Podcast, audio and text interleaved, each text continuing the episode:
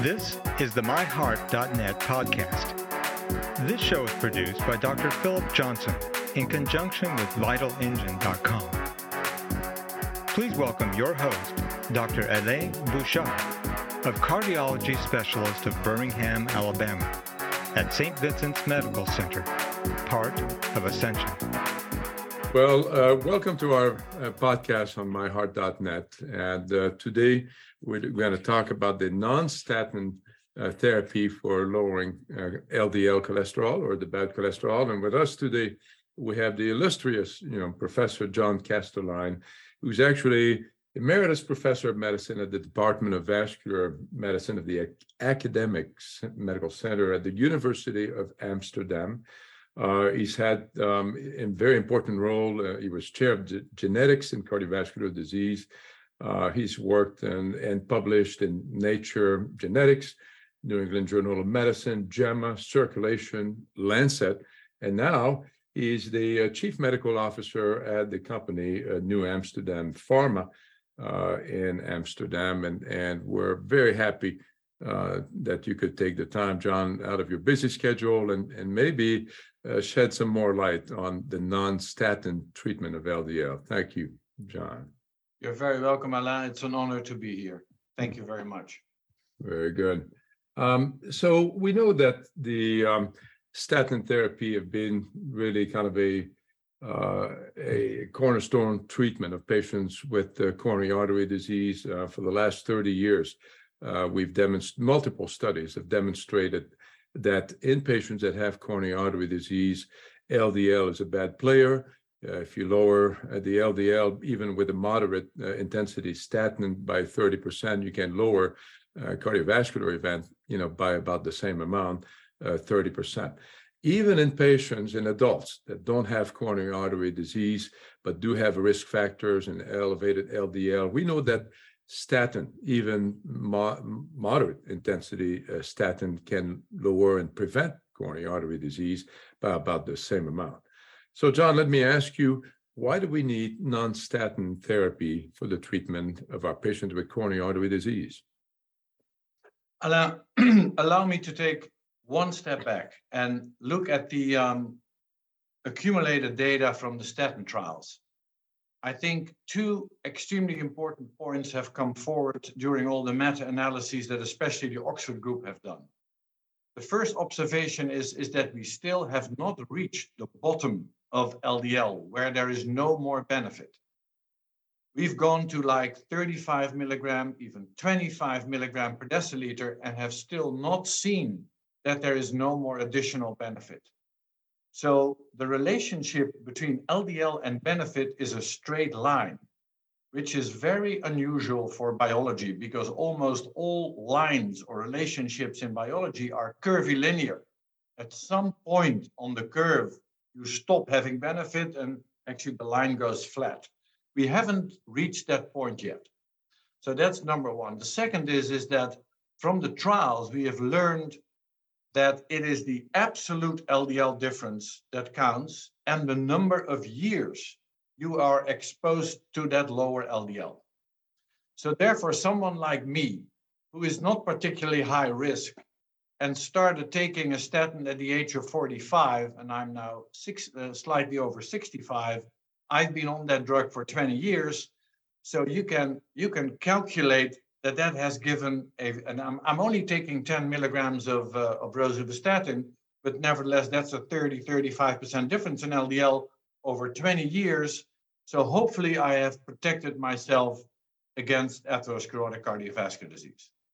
So that is where we currently are. And on top of that, I think that people are beginning to realize that this mantra of going to the highest dose of the most intensive statin is not working for a large number of people. And it's interesting that we do that in our field, but we don't do it in the hypertension field nor in the diabetes field, where combination early on is much more usual and much more kind of run of the mill. And so I think that uh, especially Professor Ray has published a number of articles, some of them, some of which I was a co-author on, is that we might need to let that mantra go and start thinking about combination therapy. But the moment you start thinking about combination therapy, to get back to your question, then you think about non-statin therapy. So suppose you're uh, you're an American or a Dutch patient, you've had a PCI and a small uh, uh, uh, and a small inferior heart attack. You are on 40 milligrams of atorvastatin. You've tried 80, but it, it, it, it didn't feel right. You had complaints and you don't want it. You've read on the internet that maybe, you know, so you're on 40 of atorvastatin and your LDL is 102. Um, then if you look at the guidelines in Europe or the guidelines in the United States, we now say that very high risk patients should be on an additional therapy. Now that can only be non-statin therapy. So where can you go? You can go to ezetimibe, Alain, which will give you, it's generic, it is quite cheap, it is extremely safe, one of the safest drugs I know. But the kick it will give you uh, on that 102 milligram per deciliter LDL is not like big. So it will help you a little bit, but it will not really reduce your risk if you take it. Then the next thing you can do is to go to bempedoic acid. Now, bempedoic acid on its own um, is about as efficacious as ezetimibe. But if you take it in the combo, that is much better, of course, and you can achieve somewhere between 35 and 38% LDL lower. So that is really becoming because 38% of 102, then you're really, you know, you're at least getting below 70. If for some reason you want to have a bigger kick, you go to one of the injectables. You go to evolocumab, alirocumab, or these days inclisiran. Now, these are great drugs. They are very safe. They are extremely potent and inclisiran, you only need three injections in the first year, two injections in the second year. And for the monoclonals, you need to take them every two weeks, or if you have one of those little machines, you can take them once a month. But one of the things that we have underestimated with injectables is that in my clinic, I don't know about your clinic, Alain, but in my clinic, mean age is 68. And the vast majority of these people, when I ask them, what do you want? What do you want? A pill in your pill box on the on the chimney? Or do you want an injection?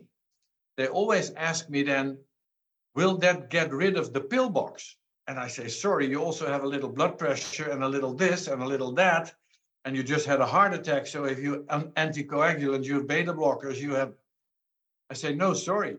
And then they, in the vast majority, say, I would prefer um, a tablet to add to my pillbox because that's what they used to. So that is where we currently are. You can go ezetimibe, the monoclonals, or inclisiran, and then in terms of the injectables, it's very hard to get them reimbursed.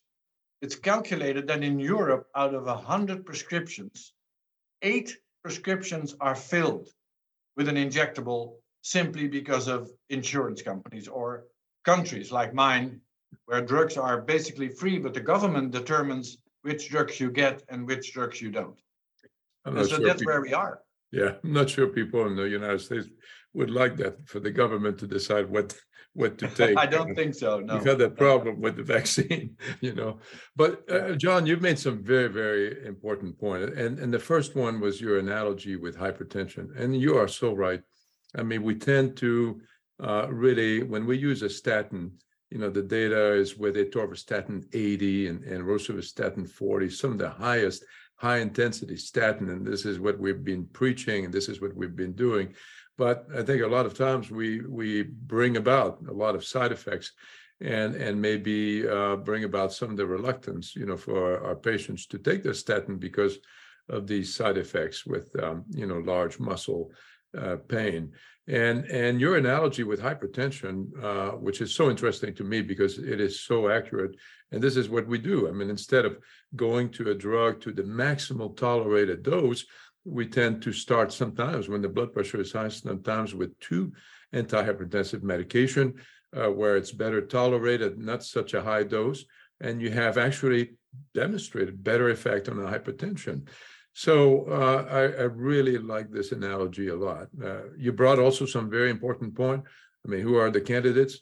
Uh, the mostly the patients that high that are at high risk. I mean, patients with coronary artery disease that keep having event after event after event, and uh, or the patients that uh, that are born, you know, with this uh, genetic problem of familial hypercholesterolemia, where LDL is in the excess of 190 milligram per deciliter. I know you use, um, you know, nanomoles in Europe. Yeah, but that doesn't matter. I can think in milligram per deciliter also. Yeah. yeah. Uh, and then finally, you brought about uh, some of the non-statin therapy that we have available. You know, you mentioned ezetimibe, bemp- bempedoic acid, um, as well as the injectable, like PCSK9 antibodies, and uh, finally this inclisiran, the smaller RNA, uh, which kind of works, you know, at the liver level, at the level of the liver. So, what are what is the future in non-statin therapy? I know you're working at New Amsterdam with a uh, with CETP inhibitor. Maybe you could explain to us to us a little bit uh, what is a CETP inhibitor? What, what is it? How does it work? And what's been the history? Uh, because uh, you know when we when we were doing research, uh, Pfizer had this protocol on torcetrapib, and I thought this was the holy grail of uh, yeah. treatment, you know, in patients with coronary artery disease, but it didn't turn out that way. Yeah, so that it's an inc- incredibly interesting history and again, so um, the genetics and the genomics of CETP are crystal clear. Low CETP activity in humans, genetically determined, is associated with less heart attacks, less stroke, less chronic kidney disease, and less heart failure. No doubt about it. Like seven studies, Nature, New England, everything. So the genetics were very good. But the genetics came with a big surprise what was the intermediate between lowering CETP and heart attacks that was responsible for that? It was ApoB and non-HDL and LDL. It had nothing to do with the HDL part. So in the development of these drugs, two things went extremely wrong, and it was very unlucky, I could almost say. So Pfizer developed the first drug, who, which did its job, but that drug had an off target effect. It actually ended up in your adrenal and it promoted the synthesis of cortisol, endothelin 1, and aldosterone. And that is terrible because if, you, if your aldosterone goes up, you retain sodium and you excrete potassium, your blood pressure will go up. You'll have hypokalemia, which is arrhythmic, etc., and it's vasoconstrictive. And for people with heart disease, that's terrible. So the first drug, by pure bad luck, had an off-target effect that had nothing to do with CETP because I was actually uh, part of the steering committee of that trial. And after the trial, they infused the drug in rats, and rats don't have CETP. And blood pressure in those rats went up in like two minutes. So this is a universal principle of this drug that has nothing. So that drug was a huge mistake. Then all the others came afterwards, and they still thought, like you and I did in those days, that raising HDL would be the holy grail. Unfortunately, we now know that we were wrong. We were completely wrong. Raising HDL cholesterol with a small molecule, like a CETP inhibitor, that will not prevent heart attacks or strokes. Actually, the Roche trial with dalcetrapib, called DAL Outcomes, I'm sure you still remember that, raised HDL by 40%, didn't do anything on LDL, and had no MACE effect whatsoever. So that trial ended the HDL hypothesis in a way. Then slowly we were learning, learning, learning, and then came REVEAL, which is the Merck trial. All those drugs had very good effects on HDL, but quite abysmal effects on LDL. That drug lowered LDL by 17% so a lot less than ezetimibe. But because they had 30,000 patients in the trial, the absolute difference was 11 milligram per deciliter. And that exactly predicted the 9% MACE reduction in that trial. So that trial not only proved or validated the CETP hypothesis, but it also showed that CETP had nothing to do with HDL increase. It had everything to do with an LDL decrease. And so then we started to look everywhere for a CETP inhibitor that lowered LDL because that's what we needed. And we found that drug, in fact, at Mitsubishi Tanabe, because our drug at 10 milligrams lowers LDL by 50%, while the Merck, the Lilly, and the Pfizer drugs lowered LDL by like 17, 16% with like 100 or 150 milligrams. So obicetrapib is in a very different kind of ball game. It is very efficacious on LDL, and that's what we need. Now, listen, we will need to do outcome trials to prove all of this, of course. And we run a large phase three program. But so that is this somewhat strange history. The first drug was a terrible drug that had off target effects, and the rest of the drugs were powered on an HDL increase that we now know is ineffective. It doesn't do anything.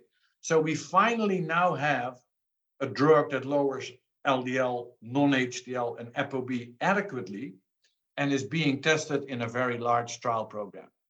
So it's a long history. It's a long, convoluted, complicated history. Yeah. So um, the, you have currently, you know, three clinical trials, you know, looking at outcomes. Yes. Uh, do you want to tell us a little bit about this? Yeah. Now, one of them is actually right what you just mentioned is in heterozygous familial hypercholesterolemia. It's called, the trial is called Brooklyn. And it's interesting, Brooklyn is an American name, of course, of a, of a, of a borough in, in New York, but it's also a Dutch village. So that's, and because New Amsterdam, we only have three people working in Holland. The vast majority of the people are in the United States. So I see it much more as, a, as an American company than a Dutch company but we still took some things from Holland and put them in our trial name. So that Brooklyn, it's 300 FH patients that we are treating for a full year. Then we have Broadway, and Broadway used to be called Brede So before uh, the, the Duke of York took over New, New York from us, when it was still New Amsterdam, the name of Broadway was Brede So that's the second Broadway trial. That is a very large trial. It's 2,400 ASCVD patients um, that actually um, are going to be exposed to our drug for also for over a year. And those two trials together constitute the phase three lipid lowering program. So that those trials are going to tell us, listen, is the lipid lowering effect maintained over time? Uh, is it indeed as robust as we saw in phase two? LDL 50%, ApoB between 30 and 35, non-HDL around 40%.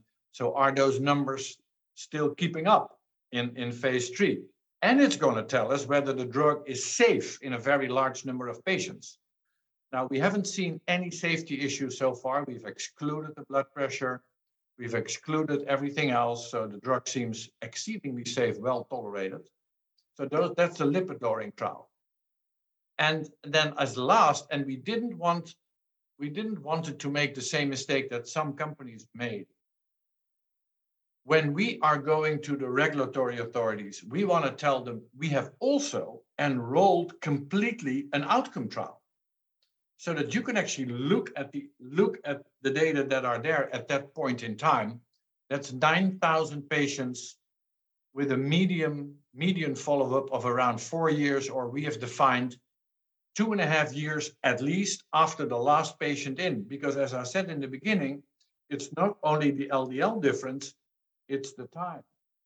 And that's where the monoclonals went a bit into the woods because they actually had trials that were like 2.4 years, which is not long enough because for lipid lowering, you need some time for the Kaplan-Meier curves to kind of dissociate. So that is where we are. And um, so we are happily uh, enrolling patients in the United States for all three trials um, and in Europe uh, for all three trials and also in China and Japan. So we've also made the decision to make this program as global as we could. Because we, for example, understand, to give you an example, that in China, people are really hesitant to take high doses of statins. They're very afraid of the diabetes side effect. They don't like high doses anyway. And Japan, they don't like doses, high doses at all. So for them, combination therapy makes a lot of sense. And they don't like injectables either. So then an oral, potent, well tolerated, low dose drug makes a lot of sense for China. So we wanted immediately to involve China and Japan into our uh, global program. There's certainly um, a category of patients that really respond poorly, um, you know, with side effects on the with the statin is Asian women. Uh, and therefore, it makes sense to really go uh, with a lower dose of statin and a non-statin. Well, John, this is very exciting. You know, I think with the statin, we've been able to lower um, coronary events by 30%. There's still 70% of the patients out there that are still at risk of coronary event. And I think the, um, there's a lot of room for improvement in our therapy. And we certainly hope that CETP inhibitor becomes, you know, part of the treatment of uh, patients with coronary artery disease or, or patients that are at very high risk with very high LDL cholesterol, like um, AFH. Yeah. And um, I think it's it sounds like a very exciting, you know, uh, future uh, for our patients with uh, therapies that keep getting better and better. That's exactly what we hope too, uh, Alain. Of course, yes. John, thank you very much for your time, John Kastelein. Very welcome. All the way from uh, Amsterdam and the Netherlands. And uh, thank you for your collaboration. Thanks, Alain. Thanks a million. Thank you, John. To learn more from our team of cardiologists, please visit us at myheart.net. You can also follow us on social media by searching myheart.net on Facebook and Twitter. And be sure to subscribe to this podcast so you don't miss our next episode.